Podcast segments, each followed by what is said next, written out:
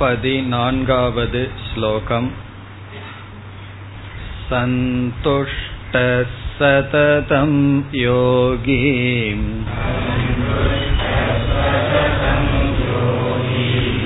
यतात्मा दृढनिश्चयः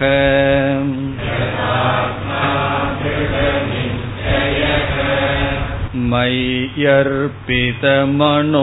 बुद्धिः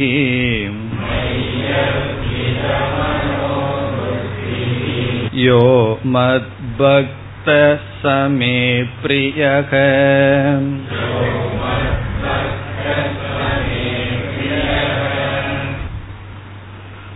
பதினான்காவது ஸ்லோகத்தில்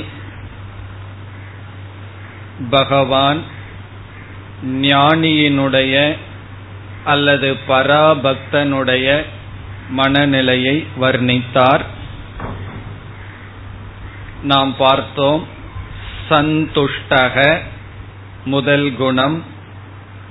சந்துஷ்டக என்றால் என்றும் நிறைவான மனதுடன் கூடியவன் போதும் என்ற மனதுடன் கூடியவன் அலம்புத்திகி என்று சொல்லப்படும். அலம் புத்தி என்றால் போதும் என்கின்ற புத்தி. எப்பொழுது?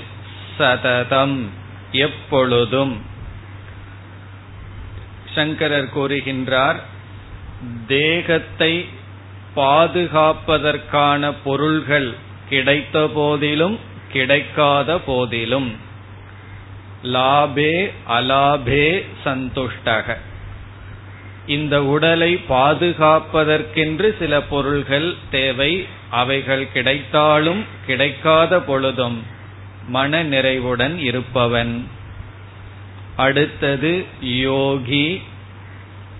யோகி என்ற சொல்லுக்கு நாம் பார்த்த பொருள் தன்னுடைய மனதை கருவியாக ஆக்கும் அளவு யோக அபியாசம் செய்தவன். தன்னுடைய மனது கர்த்தாவாக தானே செயல்படுகின்ற நிலையில் இல்லாமல் தனக்கு அடங்கி செயல்படுத்தும் வகையில் அவன் யோக அபியாசம் பயின்றான். அடுத்தது நாம் பார்த்தது யதாத்மா. யதாத்மா என்பது ஒவ்வொரு மனிதர்களுக்கும் சுவாவமாக சில குறைகள் பலகீனங்கள் இருக்கும். இவன் என்ன பலகீனங்கள் இவனுடைய முன்னேற்றத்திற்கு தடையாக இருக்குமோ அந்த சுவாவத்தை பயிற்சியினால் வென்றவன். யதக என்றால் வென்றவன் கட்டுப்படுத்தியவன். இவனிடம் ஒரு கால் சுவாவமாக சில நல்ல குணங்கள் இருந்தால் நல்ல நேச்சர் இருந்தால் அதை இவன் கட்டுப்படுத்த மாட்டான் விட்டு விடுவான் அதர்மமான சுவாவம் இருந்தால் அதை கட்டுப்படுத்தியவன். தன்னுடைய பிரகிருதியை சுவாவத்தை வென்றவன். அடுத்தது திருட நிச்சயக. ஞானத்தில் உறுதியாக இருப்பவன். திருடமான நிச்சயத்தை உடையவன். எதில்? நான் என்ற சொல்லுக்குரிய பொருளிலும் இந்த உலகம் எப்படிப்பட்டது என்ற தன்மையிலும் நிச்சயமான அறிவை உடையவன். நான் பூர்ணமான பிரம்மஸ்வரூபம் இந்த பிரபஞ்சம் மித்யா வெறும் தோற்றம் என்ற அறிவில் நிச்சயமாக இருப்பவன். பிறகு இரண்டாவது வரியில் மயி அர்ப்பித மனோபுத்திகி. என்னிடத்தில் சமர்ப்பிக்கப்பட்ட மனதையும் புத்தியையும் கூடியவன். மயி என்றால் நிர்குண பிரம்மமான என்னிடத்தில் அர்ப்பிக்கப்பட்ட மனதையும் புத்தியையும் கூடியவன். இங்கு புத்தி என்பது அகம் விருத்தி மனம் என்பது இதம் விருத்தி. இது நான் என்ற அனைத்தும் ஈஸ்வர சுரூபமாக பார்ப்பவன். பார்க்கிறதும் பார்க்கப்படும் பொருளும் பார்ப்பவனும் ஒரே சொரூபம் என்ற அறிவில் இருப்பவன். இனி ஒரு ஆசிரியர் கூறுகின்றார் சுவாத்ம நிஷ்டக ஆத்மாவில் நிஷ்டை அடைந்தவன். மனமும் புத்தியும் ஒரு இடத்தில் பொருந்திவிட்டால் பிறகு துயரமே இல்லை.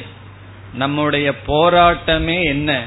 மனம் ஒரு இடத்தில் இருக்கின்றது புத்தி ஒரு இடத்தில் இருக்கின்றது. புத்தி இதை செய் என்று சொல்கிறது மனம் வேறொன்றை செய்கின்றது. ஆகவே பெரிய யுத்தம் நமக்குள் நடந்து வருகின்றது. அந்த யுத்தம் யாருக்கும் யாருக்கும் என்றால் நம்முடைய மனதிற்கும் புத்திக்கும் போர் நடந்து வருகின்றது. இங்கு இந்த இரண்டும் பரம்பொருளில் பொருத்தியவனாக இருப்பான். யக மத் பக்தக. இப்படிப்பட்ட என்னுடைய பக்தன். பகவான் பெருமையாக சொல்கின்றார். சக மே பிரியக அவன் எனக்கு பிரியமானவன். அவனை நான் நேசிக்கின்றேன். மே என்றால் எனக்கு பிரியக என்றால் பிரியமானவன். இப்படிப்பட்ட பக்தன் யாரோ அவன் எனக்கு பிரியமானவன். காரணம் மற்ற பக்தர்களெல்லாம் பகவானுக்கு பிரியமானவர்கள்தான். ஆனால் அவர்கள் சமுதாயத்திற்குள் ஹிம்சை செய்து கொண்டிருப்பார்கள். இவன் என்னுடைய காரியத்தை செய்து கொண்டிருப்பான். என்னுடைய எந்த பக்தனையும் இவன் துன்புறுத்த மாட்டான். இவன் இவனையும் துன்புறுத்தி கொள்ள மாட்டான். இவ்விதம் இந்த பதினான்காவது ஸ்லோகத்தில் பகவான் ஐந்து குணங்களை கூறினார். இனி மேலும் பராபக்தனை பகவான் வர்ணிக்கின்றார் அடுத்த ஸ்லோகம் यस्मान्नोद्विजते लोकः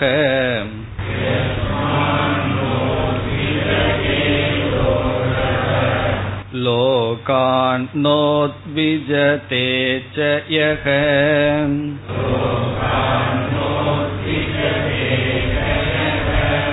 हर्षामर्षभयोद्वेगैः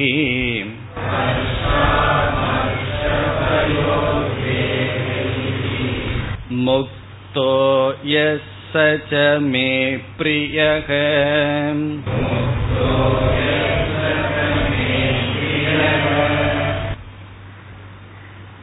முதல் வரியில் ஞானியினுடைய மனதை பகவான் மிக அழகாக வர்ணிக்கின்றார்.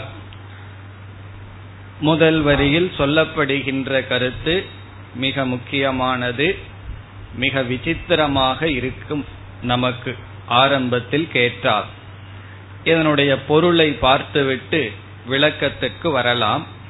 என்ன சொல்கின்றார் என்றால் யஸ்மாத் லோகக ந உத்விஜதே. இந்த பக்தன் யார் என்றால் யஸ்மாத். எந்த பக்தனிடமிருந்து எஸ்மாத் இருந்தா என்றால் யாரிடமிருந்து? எந்த இந்த ஞானியிடமிருந்து? லோகக உலகமானது உலக மக்கள். லோககன உலகத்தில் உள்ள மக்கள் அனைவரும். எந்த ஞானியிடமிருந்து இந்த உலக மக்கள் ந உத்விஜதே. ந உத்விஜதே என்றால் துயரப்படுவதில்லை. சங்கடப்படுவதில்லை. ந உத்விஜதே. எந்த ஞானியிடமிருந்து லோகக இந்த உலகமானது துயரப்படுவதில்லை. அல்லது தாக்கப்படுவதில்லை. அல்லது பயப்படுவதில்லை. எந்த ஞானியிடமிருந்து இந்த உலகமானது துயரப்படுவதில்லை தாக்கப்படுவதில்லை பயப்படுவதில்லை. பிறகு மேலும் தொடர்கிறது. லோகாத் ந உத்விஜதேச்ச யக. யக என்றால் எந்த ஞானி எந்த பக்தன் எவன் லோகாத் உலகத்திடமிருந்தும் எவன் உலகத்திடமிருந்தும் ந உத்விஜதே தாக்கப்படுவதில்லை துயரப்படுவதில்லை பயப்படுவதில்லை. இப்ப எவன் உலகத்திருந்தும் பயப்படுவதில்லை எவனிடமிருந்து உலகமும் பயப்படுவதில்லையோ? இதுதான் பொருள். இங்க முதல் வரியில் பகவான் என்ன சொல்லி இருக்கின்றார் எந்த ஞானியிடமிருந்து இந்த உலகம் துயரப்படுவதில்லையோ எந்த ஞானியை இந்த உலகம் துயரப்படுத்துவதில்லையோ இந்த பக்தன் இந்த உலகத்திற்கு துயரத்தை கொடுப்பதில்லை இந்த உலகத்திலிருந்தும் துயரத்தை வாங்குவதில்லை. கொடுக்கிறதும் இல்லை வாங்குவதும் இல்லைன்னு சொல்றார் உலகத்தை பயப்படுத்துவதும் இல்லை உலகத்தை கண்டு இவன் பயந்து கொள்வதும் இல்லை. இவன் எதை கொடுக்கறானோ அதைத்தான் வாங்குவோம். இவனும் இந்த உலகத்தை துயரப்படுத்த மாட்டான். உலகத்திலிருந்தும் இவன் துயரப்பட மாட்டான். அதைத்தான் கூறுகின்றார். எஸ்மாத் லோகக ந உத்விஜதே. எந்த ஞானியிடமிருந்து இந்த உலகம் பயப்படுவதில்லையோ? இந்த ஞானிய கண்டு உலகம் துயரப்படுவதோ பயப்படுவதோ இல்லை. அதே சமயத்தில் லோகாத் உலகத்திடமிருந்து யக ந உத்விஜதே எந்த ஞானியும் துயரப்படுவதில்லை. இந்த உலகத்துக்கும் துயரத்தை கொடுக்க மாட்டான். உலகத்திலிருந்து இவனும் துயரத்தை வாங்கிக் கொள்ள மாட்டான் துயரப்பட மாட்டான். டிஸ்டர்பன்ஸ் அப்படின்னு சொல்லலாம். உத்விஜதே என்பதற்கு. தாக்கப்படுதல் துயரப்படுதல் அல்லது பயப்படுதல் இவைகளெல்லாம் பொருள். இப்ப இதனுடைய முதல் வரி என்ன என்றால் எவனிடமிருந்து இந்த உலகம் துயரப்படுவதில்லையோ பயப்படுவதில்லையோ எவன் உலகத்திடமிருந்தும் பயப்படுவதில்லையோ துயரப்படுவதில்லையோ. அப்படிப்பட்டவன் எனக்கு பிரியமானவன் என்று கடைசி பகுதியில் முடிப்பார். இப்படிப்பட்டவன் சக மே பிரியக. இப்படிப்பட்ட ஞானி எனக்கு பிரியமானவன். இனி இந்த முதல் வரியிலிருந்து பகவான் என்ன குணத்தை கூறுகின்றார் என்று இப்பொழுது பார்க்கலாம். இப்ப ஞானியினுடைய மனதை இவ்விதம் பகவான் கூறியுள்ளார்.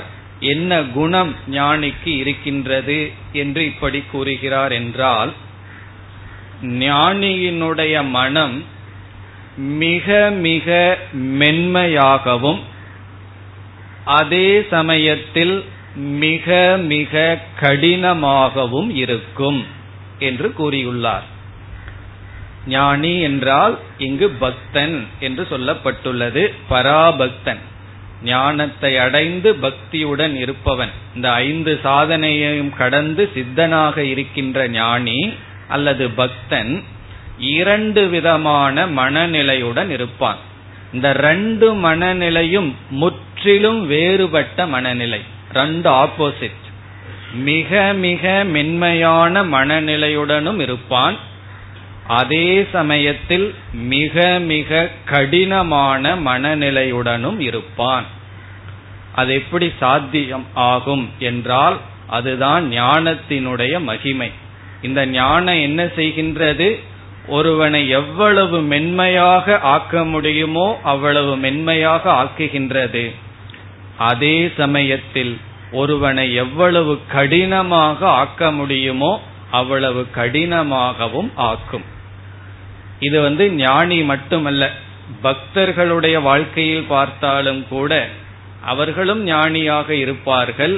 அவர்களுடைய நிலையிலும் இதையெல்லாம் பார்க்கலாம். இப்ப கண்ணப்ப நாயனார் சிறு தொண்ட நாயனார் இவங்க வாழ்க்கையெல்லாம் நம்ம பார்த்தோம்னா அல்லது பெரிய புராணத்தை எடுத்து நாயன்மார்கள் ஆழ்வார்கள் வாழ்க்கைகளை எல்லாம் பார்த்தோம்னா பகவான் என்றால் அப்படியே அழுது உருகுவார்கள். இனியொருவருக்கு ஒரு கஷ்டம் என்றால் அவர்களால் தாங்கிக் கொள்ள முடியாத அளவு மனம் மென்மையாக இருக்கும். அதே சமயத்தில் அவர்களுடைய மனம் சில சமயங்களில் மிக மிக உறுதியாக இருக்கும். கண்ணப்ப நாயனார போல நம்ம வந்து கத்தி எடுத்து கண்ணை குத்துறதுக்கு தைரியம் வருமோ? அதுக்கு எவ்வளவு உறுதி மனதில் இருக்க வேண்டும்? அல்லது தன்னுடைய குழந்தையையே வெட்டுறதுக்கு மனது வருமானா? அப்படி மனது இருக்குன்னா அங்க எவ்வளவு கல்லு போல மனம் இருக்கும். ஒரு ஸ்லோகமே ஞானியினுடைய மனநிலையை இவ்விதம் வர்ணிக்கின்றது. வஜ்ராதபி கடோராணி வஜ்ரத்தை காட்டிலும் கடினமாக அவர்களுக்கு மனம் இருக்குமாம். வஜ்ராதபி கடோராணி குசுமாதபி மிருதூனிச்ச. குசுமம் என்றால் மலர். மலரை காட்டிலும் மிருதுவாகவும் அவர்களுடைய மனநிலை இருக்கும். இப்போ வஜ்ராதபி கடோராணி மிருதூணி குசுமாதபி என்று முதல் வரியில சொல்லி லோகோத்தராம் சேதாம்சி கோணு ஞாத்து மர்ஹசி. இப்படி உலகத்தை கடந்து இருக்கின்ற இந்த ஞானிகளுடைய மனதை யாரால் புரிந்து கொள்ள முடியும்? லோகோத்தராம் சேதாம்சி கோ நு ஞாதுமர்ஹதி இதை நம்மால் சாதாரண மனிதர்களால் புரிந்து கொள்ள முடியாது என்று இங்கு சொல்லப்படுகிறது. ஆனால் நம்முடைய சாதாரண மக்களுக்கும் இந்த ரெண்டு விதமான மனநிலை இருக்கத்தான் இருக்கின்றது. சில சமயங்கள்ல ரொம்ப மிருதுவா இருப்போம் சில சமயம் கடினமா இருப்போம். ஆனா ஞானிக்கும் அஜானிக்கும் வேறுபாடு என்னன்னா ஞானி எப்ப மிருதுவா இருப்பானோ அப்ப அஜானி கடினமா இருப்பான். ஞானி எப்ப கடினமா இருப்பானோ அப்ப அஜானி மிருதுவாக இருக்கின்றான். முற்றிலும் மாறி இருக்கின்றது. எப்படி என்றால் இந்த அஜானியானவன் இந்த ஞானமெல்லாம் அடையாம உலகத்திற்குள் சம்சாரியாக இருப்பவன் அவனுடைய வார்த்தையை உலக மக்களிடம் கொடுக்கும் பொழுது மக்கள் மற்றவர்களிடம் இவன் நடந்து கொள்ளும் பொழுது இவன் பாறையை போல் இருப்பான். இன்சென்சிட்டிவா இருப்பான். இந்த வார்த்தை எந்த அளவுக்கு மற்றவர்களை துயரப்படுத்தும்ங்கிறது தெரியவே தெரியாது. அவ்வளவு திக்கா இருப்பான். திக்கா இருப்பான்னா தெரியுமே சில பேர் சொல்லுவார்கள் ஒரு மிருகத்தினுடைய பெயரை சொல்லி அதனுடைய தோல் போல் அவன் இருக்கான்னு சொல்லுவார்கள். அப்படி அவர்கள் நடந்து கொள்வார்கள். மற்றவர்களை நடத்தும் பொழுது மற்றவர்களிடம் இவர்களோட சொல்ல விடும் பொழுது இவர்களுடைய மனம் பாறைய போல் இருக்கும். மற்றவர்களிடமிருந்து சொல்லை வாங்கும் பொழுது எப்படி இருக்கும்னா ரொம்ப சாஃப்டா இருக்கும். ஒரு சின்ன சொல் இவர்களை ஹர்ட் பண்ணிடும் இவர்களை என்ன பண்ணிடும் புண்படுத்தி விடும். ஆகவே அஜானி எப்படி இருக்கின்றான்? மற்றவர்களிடம் இவன் கொடுக்கும் பொழுது பாறையை போலும் மற்றவர்களிடமிருந்து இவன் ரெஸ்பான்ஸ வாங்கும் பொழுது ரொம்ப சாஃப்டா இருக்கான். இந்த இடத்துல பகவான் ஜஸ்ட் ஆப்போசிட்டா சொல்றார். ஞானி எப்படி இருப்பான் என்றால் மற்றவர்களிடம் இவன் மென்மையாக இருப்பான். இவனுடைய ரெஸ்பான்ஸ் மற்றவங்க கிட்ட போகும் பொழுது மிக மென்மையாக இருப்பான். அந்த அளவுக்கு மைண்ட் சென்சிட்டிவ் அர்த்தம். சென்சிட்டிவ்க்கு என்ன சொல்றது? அந்த அளவுக்கு மனது கூர்மையாக உணர்ந்து மென்மையை அடைந்துள்ள. சென்சிட்டிவ்னா மென்மைன்னு சொல்லலாம். காரணம் என்ன? இவனுக்கு தெரியும் எந்த வார்த்தை ஒருவனுக்கு துயரத்தை கொடுக்கும் நம்ம எப்படி நடந்து கொள்ள வேண்டும் என்று மற்றவர்களிடம் இவன் செல்லும் பொழுது இவன் எப்படி இருப்பான்? மிக மிக மென்மையாக இருப்பான். ஆனால் மற்றவர்களுடைய ரெஸ்பான்ஸ் இவனுக்குள் வரும் பொழுது இவனை தாக்காத வண்ணம் பாறையாக இருப்பான். நம்ம மற்றவங்களிடம் பேசும் பொழுது மென்மையா பேசணும். ஆனா இதைய மற்றவர்களிடமிருந்து எதிர்பார்க்க முடியாது. காரணம் என்ன? ஒருவர் அவரவர்களுடைய இயற்கைக்கு தகுந்தாற்போல் நம்மை நடத்துவார்கள். அப்பொழுது இவனுடைய மனசு எப்படி மாறிவிடுமா? ஒரு செகண்ட் மலரை போல் இருக்கும். அடுத்த செகண்டே வஜ்ரத்தை போல பாறையை போல் மாறிவிடும். அதனுடைய அர்த்தம் என்ன என்றால் இவன் மற்றவர்களால் தாக்கப்பட மாட்டான். இவன் மற்றவர்களையும் தாக்க மாட்டான். மற்றவர்களால் தாக்கப்பட மாட்டான். மற்றவர்களுடைய பிஹேவியர் மற்றவர்களுடைய சொற்கள் மற்றவர்கள் இவனை நடத்தும் விதம். அல்லது மற்றவர்கள் இவனை நினைக்கும் விதம். நம்மைய மற்றவங்க நல்லா நடத்துறாங்களோ இல்லையோ சில சமயங்கள்ல என்னை பற்றி அப்படி நினைக்கிறான்னு சொல்லியே இவர்கள் துக்கப்பட்டு விடுவார்கள். அவன் இப்படியோ அது அவனுடைய புத்தி நினைச்சிட்டு போகட்டுமே இல்ல. என்னை பத்தி அவன் தப்பா நினைச்சிட்டான் என்ன ரொம்ப சீப்பா நினைக்கிறான் அதனால நான் ஏதாவது பண்ணி நிரூபிக்கணும். இப்படி அவன் நினைக்கிறது சரிதான்னு சொல்லி நம்ம பண்ணிட்டு இருப்போம் ஞானி வந்து நீ என்ன என்ன நினைச்சாலும் அது உன்னுடைய தலையெழுத்து என்று மற்றவர்கள் என்ன பற்றி என்ன நினைக்கிறாங்கிற விஷயத்துல பாறைய போல் இருப்பான். மற்றவர்கள் என்னிடம் எப்படி நடந்து கொள்கிறார்கள் என்ன சொற்களை பயன்படுத்துகிறார்கள் என்ற விஷயத்தில் இவன் எப்படி இருப்பான்? பாறையை போல் இருப்பான். இப்ப இவன் உலகத்துக்கு கொடுக்கும் பொழுது மென்மையாக கொடுப்பான். உலகம் அப்படி திருப்பி கொடுக்காது. உலகம் இவனிடம் வரும்பொழுது இவன் தயாராக இருப்பான். எல்லா சமயம் உலகம் கஷ்டத்தை கொடுக்கும் அர்த்தம் இல்லை. சில சமயம் உலகமும் நல்லா கொடுக்கும். சில சமயம் உலகம் அப்படி இருக்காது. அப்பொழுது இவன் பாறையை போல் இருப்பான். இப்ப இருக்கிறதுக்கு ஜஸ்ட் ஆப்போசிட்டா மனசை மாத்துறது தான் மோக்ஷமே இப்ப எது மோக்ஷம்னா இந்த மனநிலை மாறணும். எந்த இடத்துல மென்மையா இருக்கணும் எந்த இடத்துல கடினமா இருக்கணும் என்பது சரியாக இருந்துவிட்டால் அதுதான் மோட்சம் அது ஞானியினுடைய மனதில் இருக்கும். இதைத்தான் பகவான் இங்கு கூறியுள்ளார். ஞானியினுடைய மனது வந்து மிக மிக மென்மையாகவும் மிக மிக கடினமாகவும் இருக்கும். பிறகு இந்த இடத்திலேயே இனி ஒரு கருத்தும் இருக்கின்றது. பொதுவாக மனிதர்கள் என்ன செய்வார்கள்? இனியொருவருடைய பலகீனத்தை கண்டுபிடிப்பார்கள். இதுதான் இந்த உலகத்துல நடந்துட்டு இருக்கு உலகத்துல நடந்துட்டு இருக்குன்னா எங்கேயோ யாரோ செய்கிறார்கள் நல்ல. நம்மளே பண்ணிட்டு இருப்போம் நம்மை சுற்றி இருப்பவர்களும் செய்வார்கள். நம்மை அறியாமல் யாருக்கு என்ன பலகீனம் என்பதைத்தான் முதல்ல கண்டுபிடிப்போம். நம்மை அறியாமல். ஃபர்ஸ்ட் என்ன கண்டுபிடிப்போம்? யாருக்கு என்ன பலகீனம்? இப்ப யாராவது நம்ம பார்க்க வந்தா நீங்க ஸ்வீட் சாப்பிடுவீங்களான்னு ஒரு கேள்வி கேட்பார்கள். காஃபி சாப்பிடுவீங்களான்னு ஒரு கேள்வி கேட்பார்கள். காரணம் என்னன்னா அவருக்கு என்ன பலகீனம்னு ஃபர்ஸ்ட் கண்டுபிடிச்சிருப்போம். நீங்க என்ன படிச்சிருக்கீங்க என்ன எங்களுக்கு சொல்லி கொடுப்பீங்கன்னு கேட்க மாட்டார்கள். பலர் வந்து என்னிடம் கேட்கிற கேள்வி காஃபி சாப்பிடுவீர்களோ ஸ்வீட் சாப்பிடுவீர்களோ காரணம் என்ன? ஏதாவது பலகீனம் கிடைக்குமா? இதே போலதான் எல்லாருடைய மனதிலும். யாருக்கு என்ன பலகீனம் இருக்கும்னு நம்ம பார்ப்போம். பிறகு என்ன செய்வோம்? நம்முடைய காரியத்தை சாதித்துக் கொள்வதற்கு அந்த பலகீனத்தை நாம் பலமாக பயன்படுத்துவோம். இப்ப உதாரணமா ஒருவர் வந்து ரிலீஜியஸ் பர்சன் வச்சுக்குவோமே. மதத்துல கடவுள்ல நம்பிக்கை இருந்தால் இப்ப அவர்களுக்கு பாவ புண்ணியத்துல பயம் இருக்கும். உடனே மற்றவர்கள் அவர்களுக்கு பாவம் வந்துருங்கிற பயத்தை ஊட்டி காரியத்தை சாதிப்பார்கள். இப்படி எல்லாம் செஞ்சா பாவம் வந்துடும் பரிகாரம் பண்ணணும் இந்த மாதிரி எல்லாம் செய்வார்கள். அப்படி எதில் பலகீனமோ அந்த இடத்தில் பயத்தை ஊட்டுவார்கள் எல்லோருமே. இப்போ ஒருவருக்கு வந்து பொருளாதார ரீதியில் வந்து கஷ்டம் இருந்ததுன்னா அந்த பணம் உனக்கு இல்லாம எப்படி பண்ண முடியுமோ அப்படி பண்ற மாதிரி ஒரு பிளாக்மெயில் பண்றது த்ரெட்டன் பண்றது. அப்படி யாருக்கு எதுல பலகீனமோ? ஒருவர் வந்து எமோஷனலா டிபெண்டன்ஸா இருந்தா நான் இனிமேல் வீட்டுக்கு வரமாட்டேன் உங்ககிட்ட பேச மாட்டேன்னு சொல்றது. அப்படி யாருக்கு எதுல பலகீனமோ அதை நாம் பலகி பலமாக எடுத்துக்கொண்டு அந்த விதத்தில் எதை கொடுப்பது? நாம் பயத்தை கொடுத்து காரியத்தை சாதித்து வருகின்றோம். இது நம்மை அறியாமல் இயற்கையாக நடந்து வருகின்றது. ஆகவே இந்த அஜானிகள் சம்சாரிகள் என்ன செய்கிறார்கள்?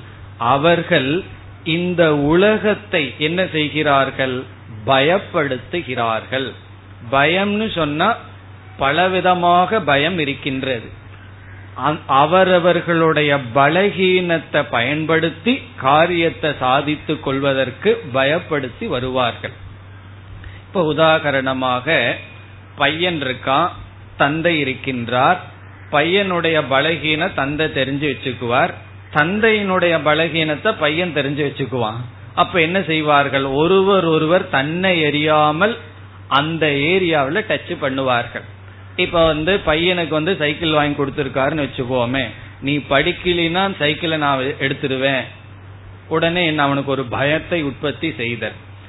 பிறகு பையன் என்ன செய்வான்? ரொம்ப மிரட்டினீங்கன்னா ஓடிடுவேன்னு சொல்லுவான். பிறகு என்ன செய்வார்? அப்ப கொஞ்சம் காம்ப்ரமைஸ் ஆகி வருவார்கள். அப்படி ஒருவரை ஒருவர் பார்த்துட்டோம் அப்படின்னு சொன்னோம்னா என்ன செய்வார்கள்? ஒருவரை ஒருவர் பயப்படுத்துறது இனியொருவர் இனியொருவரை பயப்படுத்துவது இப்படி நடந்து கொண்டு இருக்கின்றது. இப்ப இந்த இடத்துல சங்கரர் சொல்றார் ஞானி வந்து உலகத்துக்கு எதை தானமாக கொடுத்தான் என்றால் அபயம். யாரையும் பயப்படுத்த மாட்டான். அதே சமயம் யாரை கண்டு பயந்துக்க மாட்டான்? அது வேற. இவன் யாருக்கும் பய காரணமாக இருக்க மாட்டான். ந உத்விஜதே என்றால் மனதில் ஒரு விதமான பயத்தை உருவாக்க மாட்டான். யாரிடமிருந்து இந்த உலகமானது பயப்படாதோ பயத்தை உருவாக்க மாட்டான். சர்வபூதேபியக அபயம் தத்தம் சுவாகா அப்படிங்கறதே சந்நியாசத்துல ஒரு முக்கியமான மந்திரம். இந்த விரஜா ஹோமத்துல கடைசியா எடுத்துக்கிற விரதம் என்னவென்றால் சந்நியாசம் என்றால் முக்கியமான விரதம் நான் யாருக்கும் பயத்தை கொடுக்க மாட்டேன் என்ற விரதம். யாருக்கெல்லாம் பறவைகளை பார்த்து சொல்றான் என்னை கண்டு பயம் கொள்ளாதீர்கள். பிறகு இந்திரனை எல்லாம் பார்த்து சொல்றான் உன்னுடைய போஸ்டுக்கு நான் வந்து போட்டி போட மாட்டேன். ஏன்னா சாஸ்திரத்துல சொல்லியிருக்கு நூறு யாகம் பண்ணா இந்திர பதவி கிடைக்குமா? அதனால யாகம் பண்ணா இந்திரன் வந்து அதுக்கு கஷ்டம் கொடுப்பான். நம்ம பதவி போயிருமேன்னு சொல்லி. ஆகவே இந்திரனை பார்த்து சொல்லுகின்றான் இந்த ஞானி உன்னுடைய பதவியில எனக்கு வைராகியம் வந்துடுது உன்னுடைய பதவிக்கு நான் ஆசைப்பட மாட்டேன் அதனால என்ன கண்டு நீ பயப்படாதே. அப்படி எல்லா ஜீவராசிகளையும் பார்த்து அபயத்தை ஞானியானவன் கொடுக்கின்றான். இதுதான் இங்கு சொல்லப்படுகின்றது. யாருடைய பலகீனத்தையும் ஞானி தனக்கு சாதகமாக பயன்படுத்த மாட்டான். அப்படி இருந்தாதான் அவன் ஞானி. அப்படி இல்லை என்றால் ஞானி அல்ல.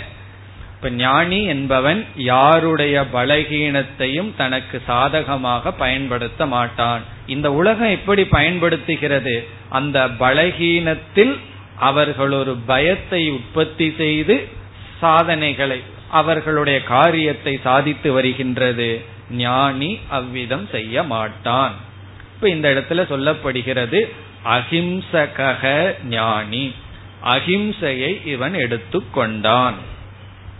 காரணம் என்ன? மற்றவங்களை பயப்படுத்தி இவன் வந்து ஹிம்சை செய்ய மாட்டான். இதெல்லாம் ரொம்ப சட்டில் சட்டில் ஹிம்சா மிக மிக சூக்மமான ஹிம்சை. என்ன? அஹிம்சைன்னு சொன்னா கையிலையும் காலிலையும் அடிக்கிறது உதைக்கிறது வெட்டுறதுன்னு பொருள் அல்ல.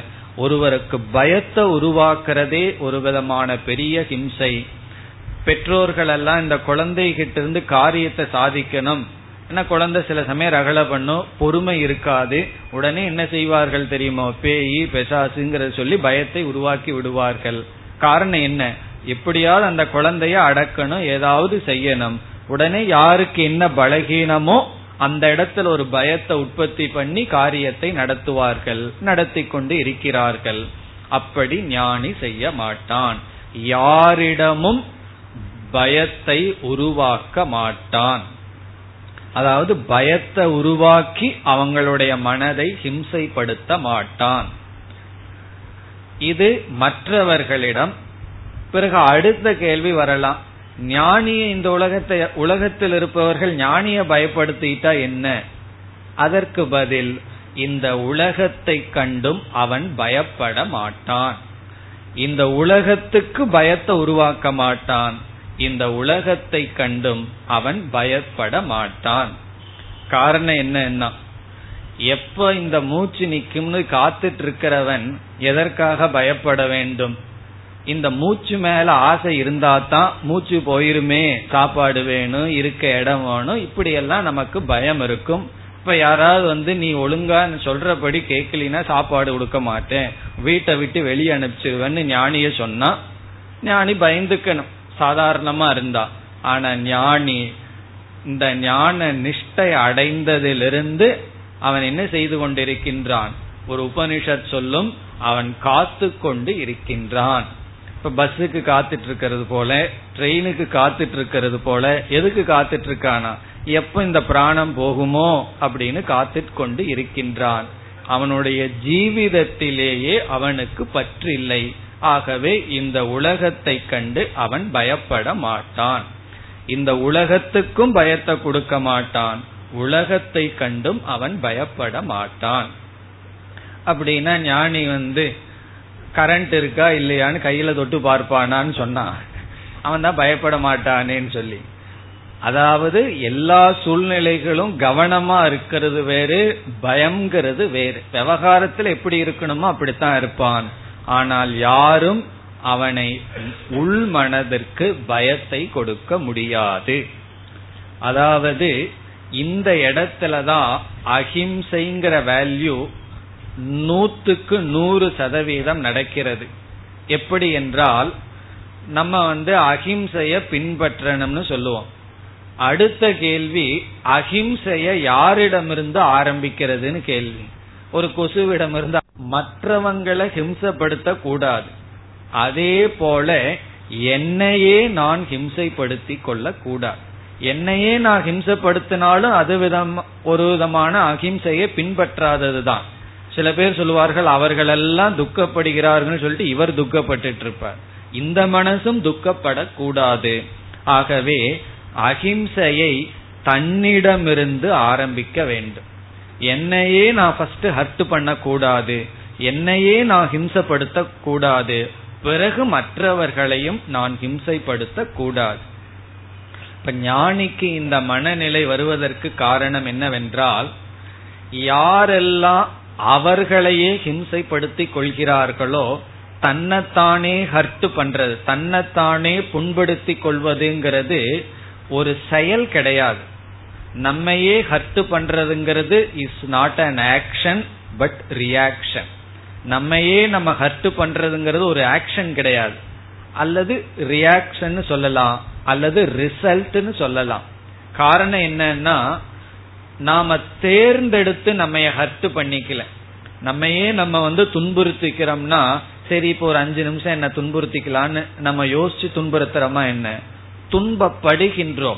ஒருவர் ஒரு வார்த்தையை சொல்றார் நம்ம யோசிச்சு இந்த வார்த்தையில துயரப்படலாமா வேண்டாமா? சரி இன்னைக்கு துயரப்படலாம் நாளைக்கு துயரப்பட வேண்டாம்னு முடிவு பண்றோமா? நமக்கு சக்தி இல்லாமல் துயரப்படுகின்றோம். சில சமயம் துயரப்படுவதில்லை. அப்படி நம்மை நாமே துயரப்படுத்திக் கொள்வது என்பது இது வந்து நமக்கு கிடைச்ச ரிசல்ட் எதனுடைய ரிசல்ட்னா மற்றவங்களை நம்ம என்ன பண்ணியிருக்கிறோமோ அதனுடைய விளைவு. மற்றவங்களை நம்ம ஹிம்சப்படுத்தினோம் பயப்படுத்தினால் கண்டிப்பாக நாம் பயப்படுவோம். மற்றவங்களை நம்ம பயப்படுத்தவில்லை என்றால் நாமும் பயப்பட மாட்டோம். அப்ப நாம பயப்படக்கூடாது என்றால் அதற்கு ஒரே ஒரு வழி இருக்கு. நாம் மற்றவர்களை பயப்படுத்த கூடாது மற்றவர்களை நம்ம பயப்படுத்துவதே நமக்கு இருக்கிற பயத்தினாலதான். இப்ப வந்து மகனை பார்த்து தந்தை பயப்படுத்துறாருன்னு சொன்னா காரணம் என்ன? தன் மகனை கண்டு இவர் பயப்படுறார். ஏதோ ஒரு விதத்தில். அப்படி ஒருவரை நம்ம பயப்படுத்துவதே ஏதோ ஒரு பயம் நமக்கு இருப்பதனால். இப்போ ஒருவரை ஹிம்சப்படுத்தி விட்டால் நாம ஹிம்சப்பட்டுத்தான் ஆவோம்.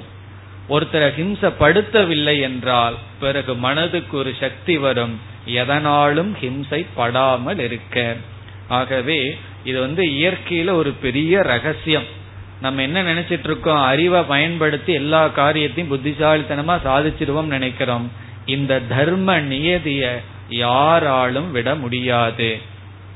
என்ன நியதினா நீ எதை கொடுக்கின்றாயோ அதைத்தான் நீ அடைகின்றாய். What you give to others you are giving to you நீ மற்றவங்களுக்கு எதை கொடுக்கறையோ உண்மையில் அதை உனக்கு நீ கொடுக்கின்றாய். மற்றவங்களுக்கு பயத்தை கொடுத்தா நீ பயத்தை அடைகின்றாய். இந்த ஞானி என்னவென்றான் மற்றவர்களுக்கு அபயத்தை கொடுக்கின்றான். இவன் மற்றவர்களிடமிருந்து அபயத்தை அடைகின்றான். இந்த கருத்து தான் இங்கு சொல்லப்பட்டிருக்கின்றது. இப்ப முதல் வரியில் பார்த்தால் எஸ்மாத் லோகக ந உத்விஜதே எந்த ஞானியிடமிருந்து இந்த உலகமானது பயப்படுவதில்லை துயரப்படுவதில்லை. யக எந்த ஞானி லோகாத் ந உத்விஜதே. இந்த உலகத்திடமிருந்தும் துயரப்படுவதில்லை. அதாவது அகிம்சையை பின்பற்றுகின்றான் என்பது ஒரு கருத்து. அபயத்தை கொடுத்து அபயத்தை வாங்குகின்றான். எதை கொடுக்க முடியுமோ அதைத்தான் நாம வாங்குவோம். பிறகு இவனுடைய மனம் இரண்டு விதமாக முழுமையான ஆப்போசிட் நேச்சர் மிக மிக மென்மையாக இருக்கும். பிறகு மிக மிக கடினமாகவும் இருக்கும். அந்த ரெண்டு இருக்கணும். ஆனா இந்த ரெண்டு இருந்தா உலகம் கொடுக்கிற பதில் வேற. சில சமயம் ஞானி ரொம்ப ஸ்ட்ரிக்டா இருந்தா என்ன சொல்லுவார்கள் தெரியுமோ? அவன் ரொம்ப புடிவாதம் அடாபடி ஏதோ சொல்லுவார்கள் அவன் ரொம்ப புடிவாதமா இருப்பான் சொன்னா கேட்க மாட்டான் என்று சொல்வார்கள். சில சமயங்கள்ல ரொம்ப சாஃப்டா இருந்தா அவனுக்கு பொழைக்க தெரியல இப்படித்தான் எல்லாத்தையும் விட்டு விடுகிறார்கள் என்று சொல்வார்கள். அது உலகம் சொல்ற கமெண்ட் ஆனால் இந்த ஞானியினுடைய மனதை அவ்வளவு சுலபமாக யாரும் புரிந்து கொள்ள முடியாது. அதுதான் இங்கு சொல்லப்பட்டுள்ளது. இனி இரண்டாவது வரைக்கு செல்லலாம். இங்கு பகவான் என்ன சொல்கின்றார்? ஹர்ஷ அமர்ஷ பய உத்வேக என்று நான்கு பாவனைகளை கூறி இதிலிருந்து விடுதலை அடைந்தவன். இந்த நான்கு அவனுக்கு இருக்காதுன்னு சொல்றார் முக்தக என்றால் ஃப்ரீ ஃப்ரம் ஞானி வந்து இந்த நான்கு பாவனையிலிருந்து நான்கு குணங்களிலிருந்து விடுபட்டவனாக இருக்கின்றான். அந்த நான்கு என்ன? ஹர்ஷ அமர்ஷ பய உத்வேக என்று. ஹர்ஷக அமர்ஷக பயம் உத்வேக இந்த நாளையும் சொல்லி உத்வேகைகி முக்தக. முக்தகன ஃப்ரீ ஃப்ரம் இப்படிப்பட்ட உணர்வுகளிலிருந்து அவன் விடுதலை அடைந்துள்ளான். நம்ம ஆரம்பத்திலேயே பார்த்தோம் இந்த பகுதிகளில் ஞானியிடம் சில குணங்கள் வந்து அமையும் சில குணங்கள் தன்னிடம் இருந்து சென்று விடும். சிலதுல ஃப்ரீடம் சிலதெல்லாம் அவனுக்கு கிடைக்கும். இப்ப கருணை நட்புணர்வு இப்படிப்பட்ட உணர்வுடன் கூடியவனாக இருப்பான். பிறகு இங்கு சொல்லப்படுகின்ற உணர்விடமிருந்து விடுதலை அடைந்தவனாக இருப்பான். இதெல்லாம் அவனுக்கு இருக்காது. இனி ஒவ்வொன்றாக பார்க்கலாம். ஹர்ஷக. ஹர்ஷக என்றால் அதிகமான சந்தோஷம். ஓவர் என்தூசியாசம் ரொம்ப சந்தோஷத்துல கண்ணு மண்ணு தெரியாம இருக்கிறது. எலேஷன் சொல்றது ரொம்ப ஓவரா சந்தோஷம் அடையிறது. ஹர்ஷக ரோமாஞ்சனம் எல்லாம் சொல்லக்கூடாது அப்படியே மெய் சிலிர்த்து ஒரே சந்தோஷம். அன்னைக்கு அவர் பக்கத்திலேயே போக முடியாது. போன சந்தோஷத்துல அடிச்சிருவார். அவ்வளவு தூரம் ஒரே சந்தோஷத்துல ஆடுறது. தலை தெரியாம ஆடுறது. துள்ளுதல் அப்படின்னு சொல்றது. ஹர்ஷக. ரொம்ப ஓவர சந்தோஷத்திலேயே மூழ்கி இருக்கிறது. அதுதான் ஹர்ஷக. அப்படி ஞானி இருக்க மாட்டான். ஹர்ஷகன ரொம்ப சந்தோஷத்தில் அவன் இருக்க மாட்டான். இதனுடைய அர்த்தம் என்னன்னா இந்த உலகத்துல எந்த பொருளும் இவனுக்கு அப்படிப்பட்ட ஒரு பெரிய சந்தோஷத்தை கொடுக்காது. நம்ம ஒரு பொருள் மேல ரொம்ப மோகம் இருந்ததுன்னு வச்சுக்கோமே அது ரொம்ப நாளா அதை தேடிட்டு இருக்கோம். அது கைக்கு கிடைச்ச உடனே என்ன ஆகும் ரொம்ப சந்தோஷமாக இருக்கும். ஞானிக்கு அப்படி இல்லை. இந்த உலகத்துல எந்த பொருளும் அவனுக்கு அவனுடைய மெய்மறந்து ஆடுகின்ற அளவு சந்தோஷத்தை கொடுக்காது. காரணம் என்னவென்றால் நம்ம மனதுல ஓவர் சந்தோஷமா இருந்ததுன்னு சொன்னா அந்த நேரத்துல புத்தியானது வேலை செய்யாது. மனசுல ரொம்ப சந்தோஷம் இருந்ததுன்னா அளவுக்கு மீறி இருந்தால் அந்த நேரத்துல புத்தி வேலை செய்யாது. அன்னைக்கு தூக்கமும் வராது ஒன்னும் வராது. என்ன அவ்வளவு சந்தோஷம். இந்த எக்ஸாம்ல பாஸ் பண்ணுவனா மாட்டனான்னு சந்தேகப்பட்டு இருக்கிற ஸ்டூடெண்ட்டுக்கு பாஸ்னு வந்துடுதுன்னா அன்னைக்கு அவன் தூங்க மாட்டான் சினிமாவுக்கு போயிடுவான் காரணம் என்ன? சந்தோஷம். கண்டிப்பா பாஸ் பண்ணன்னு தெரிகிறவனுக்கு ஒண்ணு இல்லை. சந்தேகப்பட்டு இருக்கிறவனுக்கு திடீர்னு ஒரு பெரிய குட் நியூஸ் வந்ததுன்னு வச்சுக்கோமே அவனால தாங்க முடியாது. சிலதெல்லாம் சொல்லுவார்கள். இந்த ஹார்ட் பேஷண்ட்டுக்கு வந்து பெரிய குட் நியூஸ் எல்லாம் சொல்லக்கூடாதான். பேட் நியூஸ் அப்படித்தான் நல்ல செய்திகள் அப்படித்தான். சொன்ன என்ன ஆகுமா? ஹார்ட் வெடிச்சிருன்னு சொல்லுவார்கள். அது உங்களுக்கு தெரியும் ஒரு கதை. ஒருவருக்கு வந்து ஒரு ஹார்ட் பேஷண்ட்டுக்கு வந்து ஒரு கோடி ரூபாய் லாட்டரியில விழுந்திருக்கு. உடனே டாக்டர் கிட்ட கூப்பிட்டு இவருக்கு வந்து ஹார்ட் ரொம்ப வீக்கா இருக்கு. கொஞ்சம் நிதானமா இந்த விஷயத்த சொல்லுங்கன்னு சொன்னாராம். உடனே டாக்டர் சொல்லிட்டு இருக்காரு உங்களுக்கு ஒரு லட்சம் ரூபா வந்தா என்ன பண்ணுவீங்கன்னு? அவருக்கு தெரியுமே மெத்தட்ல சொன்ன உடனே மெதுவா கேட்டாராம் சப்போஸ் ஒரு கோடி ரூபா வந்தா என்ன பண்ணுவீங்கன்னு? சத்தியமா உங்களுக்கு ஐம்பது லட்சம் கொடுப்பேன்னாராம். டாக்டர் உடனே க்ளோஸ் அவருக்கு ஹார்ட் அட்டாக் வந்துடுது. காரணம் என்ன? ஐம்பது லட்சம் ரூபா எனக்கா? அப்படி ஹார்ட் அட்டாக் ஏன் வருதுன்னா ரொம்ப சந்தோஷமா இருந்தாலும் அதான் ஹர்ஷக. என்று சொல்வது. ஞானிக்கு அது கிடையாது. காரணம் என்ன? எந்த பொருள் வந்து அவனை சந்தோஷப்படுத்துறது? யாருக்கு இந்த பாவனை இருக்கோ அவர்கள் ரொம்ப சோகத்திலே மூழ்வார் மூழ்கி விடுவார்கள். எந்த ஒரு பொருளினுடைய நிமித்தமா மனது சந்தோஷப்படுதோ அதே பொருள் நிமித்தமா மனசு துக்கப்பட்டாதான் அக்கௌண்ட் டேலி ஆகும்.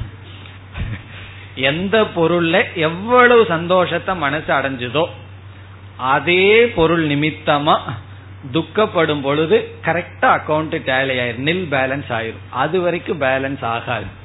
காரணம் என்னன்னா இல்லையா அந்த பொருள் மோசமாயிருமான்னா அது நல்லாவே இருக்கலாம். அதனுடைய பிரிவு இல்ல நம்ம அதனுடைய பிரிவு அல்லது அது மாறிடும் அப்ப நான் அப்படி இருந்தேன் இப்பவும் அப்படியே இருக்கணும்னு நினைக்கிறீர்களான்னு கேட்டு விடுவார்கள் அப்பெல்லாம் நீ நல்லா தானே இருந்தே உன்னோட இருக்கும்போது ஒரே சந்தோஷமா இருந்தது இப்ப ஏன் இப்படின்னா? அது இப்படிதான் காலத்தினுடைய மகிமை. அதான் அக்கௌண்ட் டேலி ஆயிட்டு இருக்குன்னு அர்த்தம். அப்படி ஞானி வந்து எந்த ஒரு பொருளை குறித்தும் ஓவரான மகிழ்ச்சியில் இருக்க மாட்டான். அதெல்லாம் நம்ம சமுதாயத்துல பார்க்கலாம். பிசினஸ்ல ஏதாவது வந்துடுதுன்னு சொன்னா பார்ட்டின்னு வைப்பார்கள். உங்களுக்கு தெரியும் பார்ட்டியில என்னென்னலாம் நடக்கும் எப்படி எல்லாம் ஹர்ஷகங்கிறதெல்லாம் தெரியும். காரணம் என்ன? ஏதோ ஒரு பர்சன்டேஜ் லாபம் வந்துடுதான். அதனால என்னன்னா எல்லாருடைய புத்தியும் அன்னைக்கு கெடுக்கணும். கெடுத்து ஒரு பாவத்தை சம்பாரிச்சு அடுத்த வருஷம் லாஸ் கொண்டு வரணும். அதுக்கு தான் இதெல்லாம் இந்த பார்ட்டி எல்லாம். இதெல்லாம் என்னன்னா ஹர்ஷக சந்தோஷமா. ஏன்னா பகவான் டேலி பண்ணணுமல்ல. அதுக்கு பண்ணிடுவார் அப்படி இதெல்லாம் ஞானிக்கு கிடையாது. எல்லா சமயத்திலும் சந்தோஷமாகத்தான் இருப்பான். அதான் சந்துஷ்டிக்கும் ஹர்ஷகங்கிறதுக்குள்ள வித்யா சந்துஷ்டினா எப்பொழுதும் நார்மலா இருப்பான். இவன் அப்படி இல்லை. அஜானி இப்ப ஹர்ஷக ஹர்ஷாத் முக்தக. இந்த ஹர்ஷத்திலிருந்து ஞானி விடுதலை அடைகின்றான். அதனால் அவனுக்கு துக்கத்திலையும் ஹார்ட் அட்டாக் வராது சந்தோஷத்திலையும் ஹார்ட் அட்டாக் வராது. பிறகு ஹார்ட் அட்டாக் ஏன் வருதுன்னா அது பிராரப்தம் முடிஞ்சு வருதே தவிர சந்தோஷத்தினாலையும் துக்கத்தினாலையும் அவனுடைய ஹிருதயமானது வெடிக்காது. இனி இதற்கு அடுத்தது. அமர்ஷக. இதுவும் இந்த உலகத்துல நம்ம பார்க்கிற குணம். இதற்கு ரெண்டு பொருள் இருக்கு. அமர்ஷக என்பது இதெல்லாம் நெகட்டிவ் வேல்யூ இதுல எல்லாம் ஞானி இல்லைன்னு சொல்றார் பகவான். அமர்ஷக என்றால் முதல் பொருள் மற்றவர்களுடைய மேன்மையை சகித்து கொள்ளாமை. மற்றவங்க முன்னேறிட்டா இங்க வயிறு எரியும். அல்சருக்கு மட்டும் வயிறு எரியாது. இனி ஒருத்தன் பக்கத்தில் இருக்கிறவன் ப்ராஃபிட் நல்லா வந்தா இங்க வயிறு எரியும். அதான் அமர்ஷகங்கிறது அது ரெண்டு பேர் சேர்ந்து வியாபாரம் பண்ணணும். அதெல்லாம் வீட்டுக்குள்ளேயே அண்ணன் தம்பிகளுக்குள்ள எல்லாம் இதெல்லாம் ரொம்ப வரும். அதாவது உறவினர்களுக்குள்ளேயே நாம் பார்த்த பையன் இன்னைக்கு இப்படி இருந்தா இப்படி முன்னேறிட்டானா? அதை பார்க்கிற பார்வையிலேயே இது மிளகாய் சுத்தி போடுவார்கள். காரணம் என்னன்னா திருஷ்டி எல்லாம் பற்றக்கூடாதுன்னு சொல்லி. அப்படி இந்த மிளகாய் சுத்தி போடுறதெல்லாம் ஏன் வந்ததுன்னா இந்த அமர்ஷகங்கிற குணம் எல்லாத்துக்கும் இருக்கிறதுனால. இனி ஒருவன் முன்னேறுகின்றான். ரெண்டு இண்டிவிஜுவலுக்குள் இருக்கிறதா ரெண்டு நாட்டுக்குள்ளேயும் இருக்கு. இப்ப இந்தியா வந்து பொருளாதாரத்துல முன்னேறி வருதுன்னு சொன்னா வேற நாட்டுக்கு பொறாம வந்துடும் அதனால என்ன செய்யலாம்னா எலியெல்லாம் பேக் பண்ணி இந்தியாவுக்கு அனுப்பிச்சிருவோம். பிளேக் எல்லாம் வந்து நாசமாகட்டும் இந்த கண்ட்ரியே அப்படி ரெண்டு இண்டிவிஜுவலுக்கு இருக்கிற மனநிலை தான் ரெண்டு நாட்டுக்கு இருக்கு உலகத்துக்கு இருக்கு. அப்படி அமர்ஷக இனியொருவனுடைய முன்னேற்றத்தை பார்த்து சகித்து கொள்ளாமல் இருக்கின்ற தன்மை. இது ஞானிக்கு கிடையாது. இதெல்லாம் பகவான் சொல்ல வேண்டியது இல்லை இதெல்லாம் ரொம்ப கீழ் இருக்கிற குணம். கொஞ்சம் ஞானியா இருக்கிறதுக்கு முன்னாடி இருக்கிறவனுக்கே இதெல்லாம் கொஞ்சம் ஓரளவுக்கு போயிருக்கும். ஞானிக்கு முற்றிலும் போயிருக்கும். காரணம் என்ன என்றால் இதெல்லாம் அப்சல்யூட்டா போகணும்னா நான் அடைய வேண்டியதற்கு மேல இந்த உலகத்துல ஒருத்தன் அடையிறதுக்கு இருக்க கூடாது அப்பதான் இது போகும். நான் என்ன ஒன்னு அடைஞ்சிருக்கிறேனோ அதற்கு மேல ஒருத்தன் அடைஞ்சிட்டான்னா தான் இங்க வயிறு எறிகிறதெல்லாம் இப்போ ஞானி அடைஞ்சது எதுவோ அதைத்தான் இந்த உலகத்தில் இருக்கிறவங்க அத்தனை பேர் அடைய முடியும். எனக்கு மேல இருக்கிற நீ ஒன்னு அடைய முடியாது. ஏன்னா இவன் பிரம்மத்தை அடைஞ்சிட்டு உட்கார்ந்துட்டு இருக்கான். நீ பிரம்மத்துக்கு மேல போய் எதையும் அடைய முடியாது. ஆகவே நீ என்னைத்தான் அடைகின்றாய். யார் எதை அடைஞ்சாலும் நீ வந்து நான் அடைஞ்சதைத்தான் அல்லது என் சொரூபமான பிரம்மத்தை தான் நீ அடையிற. இதுல போய் எதற்கு? அமர்ஷம். இதுல பொறுக்காத தன்மை என்பது என்ன? இப்ப மற்றவர்களுடைய மேன்மையை பார்த்து நன்கு ரசிப்பவன் ஞானி. நம்ம சாதாரணமா நினைக்கிறோம் ஞானி உலகத்தை விட்டு போயிட்டான் உலகத்துல ஒரு விதமான பிரயோஜனம் இல்லைன்னு. உண்மையிலேயே இந்த உலகத்தை அனுபவிக்கிறது ஞானி தான் காரணம் என்ன? தன்னை சுற்றி இருப்பவர்களுடைய ஒவ்வொரு மேன்மையும் பார்த்து ரசிச்சா மனசு எவ்வளவு சந்தோஷமா இருக்கும். ஆனா உலகத்தில் இருப்பவர்கள் சந்தோஷமாவா இருப்பார்கள்? அப்படி இருப்பதில்லை. அப்படி முதல் பொருள் வந்து மற்றவர்களுடைய மேன்மையை சகித்து கொள்ளாமல் இருப்பது. இரண்டாவது பொருள் என்னவென்றால் மற்றவர்களுடைய குறைகளை சகித்து கொள்ளாமல் இருத்தல். அமர்ஷகன மற்றவர்களுடைய வீக்னஸ் அதை சகிச்சுக்காம இருக்கிறது. ஜஸ்ட் ஆப்போசிட் மீனிங் மேன்மையும் சகிச்சுக்க மாட்டோம் மற்றவர்களுடைய வீக்னஸ் பலகீனத்தையும் சகித்து கொள்ளாமல் இருத்தல். அது மற்ற அஜானிகளுக்கு இருக்கும் ஞானிக்கு இல்லை. இது எப்ப வரும் அப்படின்னா நம்ம இடத்துல பல பலகீனங்கள் இருக்கு பல குறைகள் இருந்துட்டு இருக்கு. அந்த குறைகள்ல இருந்து நம்ம அப்படியே பர்ஃபெக்ட் ஆயிட்டே வர்றோம் முழுமை அடைஞ்சிட்டே வர்றோம். அப்படி யாருக்கு பல குறைகள் எல்லாம் நீங்கி இருக்கின்றதோ அவர்கள் அவர்களை சுற்றி இருப்பவர்களுக்கு அந்த குறை இருந்தால் அதை இவர்களினால் சகித்து கொள்ள முடியாது டாலரேட் பண்ண முடியாது. அவன் இப்படி இருக்கான் மோசமா இருக்கான்னு சொல்லி தான் பர்ஃபெக்ட் ஆக தான் செம்மைப்படப்பட மற்றவர்களிடம் இருக்கின்ற பலகீனத்தை இவர்களினால் பொறுத்து கொள்ள முடியாது. அதனால என்னன்னா அதனால பல சங்கடங்கள் நமக்கு வரும். நம்ம வீட்டிலேயே பல சங்கடங்கள் வருவதற்கு காரணம் மற்றவர்களுடைய பலகீனத்தை நாம் பொறுத்து கொள்ள முடியாத தன்மை. அவரவர்கள் வளர நாம் அவரவர்களுக்கு வாய்ப்பு கொடுக்க வேண்டும். இப்ப நமக்கு வந்து சில வேல்யூஸ் வந்திருக்கு. சில உதாரணமா தூய்மையா வச்சிருக்கிறதுன்னு வச்சுக்கோமே. வேதாந்தம் எல்லாம் படிச்சு அல்லது ஏதோ ஒரு நல்ல புத்தியில நம்ம வந்து சிலதெல்லாம் தூய்மையா வச்சிருக்கணும்னு வச்சிருப்போம். இப்ப வீட்டில் இருப்பவர்கள் எல்லாருமே அது தாயாகட்டும் மனைவியோ கணவனோ குழந்தைகளோ அந்த அளவுக்கு தூய்மை இல்லை என்றால் நம்மால் அதை சகிச்சிக்கவே முடியாது. காரணம் என்ன? நம்முடைய வேல்யூவுக்கு அவர்களெல்லாம் சேர்ந்து வரவில்லை என்றால் மனம் துயரம் அடையும். அதுதான் அமர்ஷக மற்றவர்களுடைய பலகீனத்தை சகித்து கொள்ளாத தன்மை. ஞானிக்கு என்னன்னா இவன் மேக்சிமம் பர்ஃபெக்ட் அடைஞ்சதுனால மேக்சிமம் இம்பர்ஃபெக்ட அகாமடேட் பண்ணிக்குவான். எல்லோருடைய நிலையும் அவரவர்களுடைய நிலையை இவன் ஏற்றுக்கொள்வான். மற்றவர்களுடைய குறை இருந்தால் அதை இவன் ஏற்றுக்கொள்வான். இதுல ரொம்ப முக்கியமான கருத்து என்னன்னா குறைய ஏற்றுக்கொள்வான்னு சொன்னா அந்த குறைய வந்து சரின்னு சொல்லி ஏற்றுக்கொள்வான்னு அர்த்தம் அல்ல குறை குறை என்று ஏற்றுக்கொள்வான். அதற்கான காலத்தை கொடுத்தா சரியாகிவிடும் என்று இவன் ஏற்றுக்கொள்வான். அக்செப்டன்ஸ் டசன் மீன்ஸ் அலவன்ஸ் நம்ம அக்செப்ட் பண்ணிக்கிறோம்னா அலோவ் பண்றோம்னு அர்த்தம் கிடையாது. இப்போ ஒருவரிடத்துல ஒரு பலகீனம் இருக்கு அதை நான் அக்செப்ட் பண்றேன் அப்படின்னு சொல்லிட்டேன்னா அதை நான் அனுமதி கொடுக்கறேன்னு அர்த்தம் கிடையாது. நான் அக்செப்ட் பண்றேன் காரணம் உனக்கு அந்த பலகீனத்திலிருந்து மீள இப்பொழுது சக்தி இல்லை. அதனால நான் ஏற்றுக்கொள்கின்றேன். அக்செப்ட்ங்கிறது நம்முடைய மனதில். அதுதான் இங்கு சொல்லப்படுகின்றது. அவரவர்களிடம் இருக்கின்ற பலகீனத்தை ஞானி ஏற்றுக்கொள்கின்றான். அதனாலதான் ஒரு இடத்துல ஒரு மகான் கூறுவார் ஞானிக்கு யாரிடமும் அல்லது பகைவர்களே இல்லை. கௌடபாதர் சொல்லுவார் ஞானிக்கு விரோதி கிடையாது. நாஸ்திகனையும் சரி அல்லது எல்லோரையும் இவன் ஏற்றுக்கொள்வான்.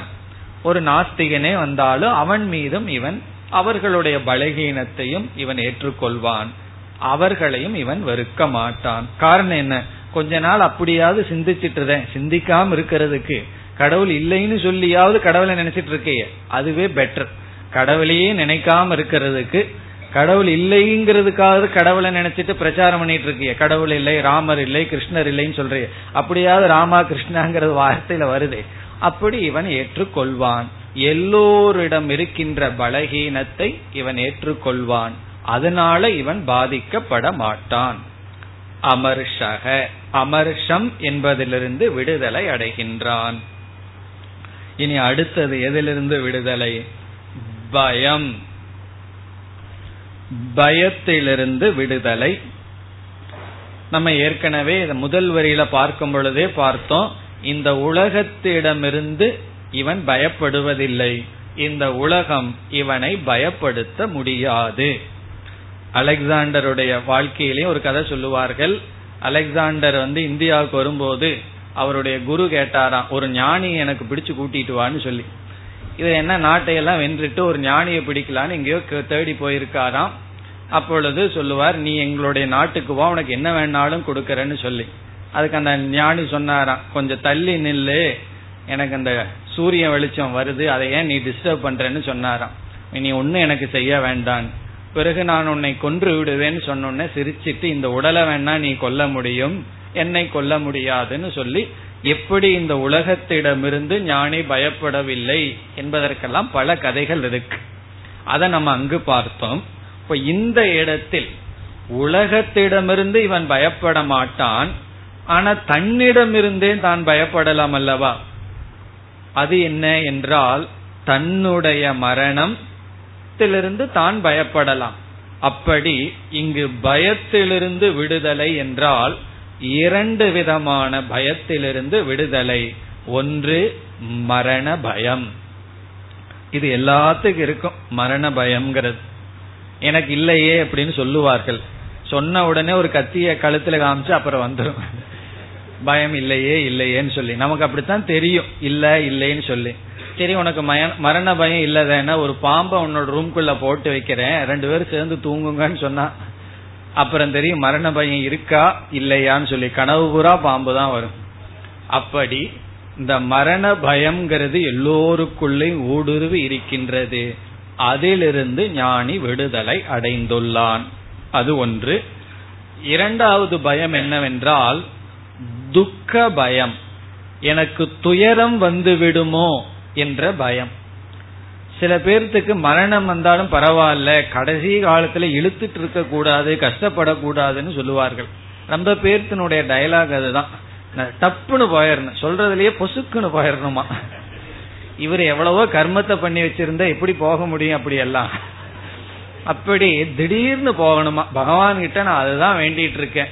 அதுக்கு எதுக்கு கஷ்டப்படணும்? எத்தனையோ கிணறு இருக்கு குதிச்சா டப்புன்னு போயிருவோம். அது எத்தனையோ முறை வழி இருக்கு. அதெல்லாம் செய்ய மாட்டார். காரணம் பயம். ஆனாலும் பொசுக்குன்னு போயிடணும் கஷ்டப்படக்கூடாது. வயதான காலத்துல கஷ்டப்பட்டு இருக்க கூடாது என்று ஃபியர் ஆஃப் பெயின் இருக்கிற பெயின் வந்தா பயம் இல்லை. அந்த பெயினுடைய பியூட்டி என்னன்னா எந்த விதமான கஷ்டமும் வழியும் அனுபவிக்கும் பொழுது பயம் இருக்காது. அது அனுபவிக்காததுக்கு முன்னாடி வந்துருமோங்கிற பயம்தான். பெயினை அனுபவிக்கும் போது கஷ்டம் இருக்காது. பெயினை வந்துருமோங்கிற பயத்துலதான் நம்ம வந்து கஷ்டப்பட்டுட்டு இருப்போம் அந்த பயத்திலிருந்தும் விடுதலை அடைகின்றான். காரணம் என்னன்னு சொன்னா ஞானிக்கு ஒரு இயற்கையில ஒரு பெரிய சீக்ரெட் தெரிஞ்சிருக்கு. அது என்னவென்றால் நம்முடைய உடல்ல எவ்வளவு துயரத்தை அனுபவிக்க முடியுமோ அவ்வளவுதான் அனுபவிக்க முடியும். அதுக்கு மேல துயரம் வந்தா நம்ம அன்கான்சியஸ் ஆயிரும் இப்ப ரோட்ல ஆக்சிடென்ட் ஆகுதுன்னு சொன்னா கொஞ்ச நிமிஷம் தான் அவங்களுக்கு கஷ்டம் இருக்கும். அதுக்கு மேல சுத்தி இருக்கிறவங்களுக்கு தான் கஷ்டம். அவரு வாட்டு கோமாவில போய் சந்தோஷமா இருப்பார். அப்படி விரலுக்கு தகுந்த வீக்கம்னு சொல்லுவார்கள். இது என்ன ரகசியம்னா கண்டிப்பா பகவான்னாலையும் கூட என்ன என்னால தாங்க முடியாத கஷ்டத்தை கொடுக்க முடியாது. அப்போ ஒரு கஷ்டம் வந்திருக்குன்னா அது தாங்க முடியற கஷ்டம்தான். அப்படி ஞானி புரிஞ்சிருக்கான் இதெல்லாம் இயற்கையில் இருக்கிற ஒரு பெரிய ரகசியம். இது தெரியாததுனாலதான் துயரம் வந்துடுமோ துயரம் வந்துடுமோன்னு பயந்துட்டு இருக்கோம் ஞானிக்கு என்ன தெரிஞ்சிடுது? ஏன் ஞானின்னு சொல்றேன்னா பகவானுடைய சில விஷயம் எல்லாம் சீக்ரெட் எல்லாம் அவனுக்கு தெரிஞ்சிடுது. என்ன சீக்ரெட்னா பகவானே நினைச்சாலும் என்னால தாங்க முடியாத சக்தியை கொடுக்க முடியாது. ஆகவே என்னன்னா தாங்கக்கூடிய சக்தி பெயின் தானே வரும் வரட்டுமே என்று அவன் துயரத்தை கண்டும் பயப்படுவதில்லை. இனி கடைசி உத்வேக உத்வேக என்றால் ஆங்கிலத்தில் சொல்லலாம் அப்செட் அப்படின்னு சொல்றது. அவர் அப்செட் ஆயிட்டாருன்னு சொல்றது. அதுதான் எந்த தமிழ் வார்த்தையை விட இதை சொன்னாதான் எல்லாத்துக்கும் புரியும். அப்செட் ஆயிடுறது. காரணம் என்னன்னா அவர் ஏதோ ஒன்னு வந்து வீடோ ஏதோ ஒன்னு செட் பண்ணி வச்சிருக்கார். அந்த செட்டப் அப்செட் ஆன உடனே இவரு அப்செட் ஆயிடுறாரு. அப்படி எல்லா setup is subject to upset இந்த நியதியை ஞானி புரிந்து வைத்துள்ளான். இப்ப ஏதாவது ஒரு ஆர்டர் டிசார்டர் ஆயிடுதுன்னு சொன்னா அந்த இடத்துல மன சோர்வு. அப்செட்டுக்கு என்ன தமிழ் சொல்றது? மன சோர்வு அல்லது துவண்டு விடுதல். இந்த மாதிரி. அதாவது ஒரு ஆர்டர் இருக்கும் ரெகுலரா ஒரு ரொட்டீன் நடந்துட்டு இருக்கும் அன்னைக்கு ஏதாவது நடக்கல அன்னைக்கு சரியா ஒண்ணு ஒர்க் பண்ணல அப்படின்னா அப்செட் ஆயிடுறது. காலையில எந்திரிக்கிறீங்க கார் ஸ்டார்ட் ஆகல அல்லது ஸ்கூட்டர் ஸ்டார்ட் ஆகலைன்னா அவ்வளவுதான். அன்னைக்கு நாள் முழுவதும் அப்செட் ஆயிடுறது. அல்லது ஏதாவது ஒரு நிகழ்ச்சி நடந்ததுன்னு வச்சுக்கோமே உடனே மனசோர்வு வந்து விடுவது. இதெல்லாம் என்ன? என்றால் உத்வேக இப்ப ஞானிக்கு தெரியும் எந்த ஆர்டரா ஒன்னு இருந்ததுன்னா அது டிசார்டர் ஆகும் என்பது ஒரு ஆர்டர். இப்போ ஒரு வாகனத்தை நான் வாங்கினேன்னா அது ரிப்பேர் ஆகும் அப்படிங்கிறது ஒரு ஆர்டர். அதுவும் ஒரு நியதி தான் உடல் இருந்ததுன்னா அது நோயின்னு வரத்தான் செய்யும். அதுக்கு செய்ய வேண்டிய ரிப்பேர் பண்ணித்தான் ஆகணும் என்று டிசார்டரும் கூட ஒரு ஆர்டர் தான். டிசீஸும் கூட ஒரு ஆர்டர் தான். அதனாலதான் அதெல்லாம் நல்லா படிச்சு அதுக்கெல்லாம் மெடிசன் எல்லாம் இருக்கு. எதுவுமே டிசார்டரா கிடையாதுன்னு அவன் புரிந்துள்ளான். ஆகவே ஒரு சாதாரண சூழ்நிலைகள் இருந்துட்டு இருக்கு அந்த சூழ்நிலை கையை விட்டு போகும் பொழுது அவன் மனதினால் தாக்கப்படுவதில்லை. காரணம் என்ன என்றால் அவன் விவகாரத்தை தெளிவாக புரிந்துள்ளான். இதெல்லாம் இப்படித்தான் இருக்கும் என்று. காரணம் என்ன? அவனுக்கு துயரத்தை கண்டோ அல்லது கஷ்டத்தை கண்டோ பயம் இல்லை ஆகவே அதையும் சந்திப்பான். இரண்டாவது வரிய பார்த்தா ஹர்ஷ அமர்ஷ பய உத்வேகைகி முக்தக.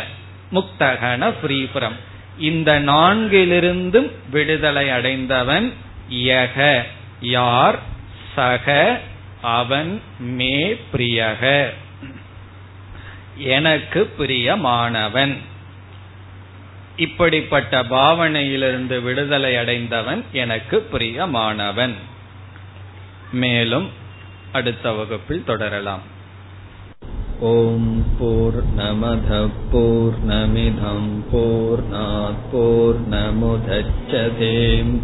पूर्णस्य पूर्णमादाय पूर्णमेवावशिष्यते